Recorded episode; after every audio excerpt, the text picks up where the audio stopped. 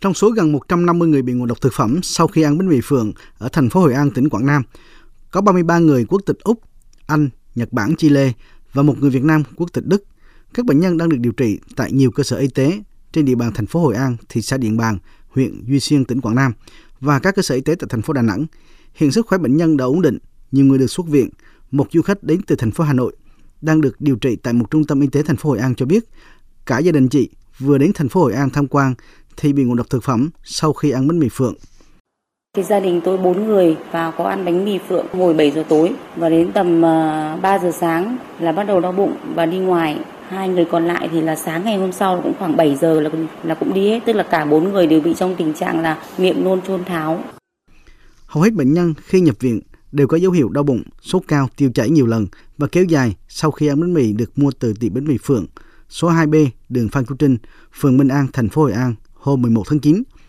Đoàn kiểm tra của ngành y tế tỉnh Quảng Nam đã đến cơ sở này kiểm tra, lấy mẫu chuyển vào Viện Pasteur Nha Trang, kiểm nghiệm và đang chờ kết quả trong vài ngày tới.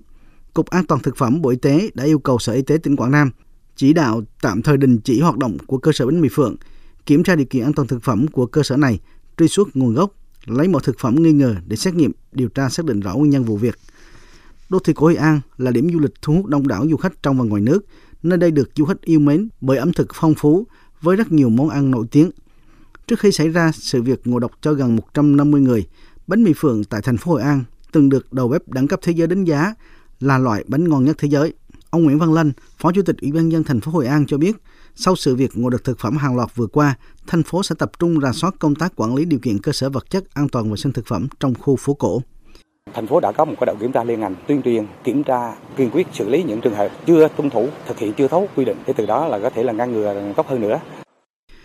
Sở Y tế tỉnh Quảng Nam đã yêu cầu Trung tâm Y tế thành phố Hội An khẩn trương rà soát tất cả các trường hợp liên quan tới vụ ngộ độc thực phẩm, tổng hợp thông tin ca bệnh đang điều trị tại các cơ sở trong và ngoài tỉnh, kiến nghị xử lý đối với cơ sở gây ngộ độc thực phẩm khi có kết luận vụ ngộ độc thực phẩm.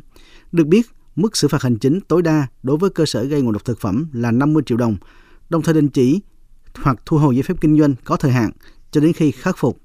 Ông Mai Văn Mười, Giám đốc Sở Y tế tỉnh Quảng Nam cho biết. Giám sát việc dừng hoạt động của cơ sở bánh mì Phương cho đến khi kết luận à, vụ ngộ độc xử lý nghiêm đối với cơ sở gây ngộ độc thực phẩm khi có kết quả vụ việc tăng cường công tác kiểm tra đối với các cơ sở sản xuất kinh doanh thực phẩm dịch vụ ăn uống trên địa bàn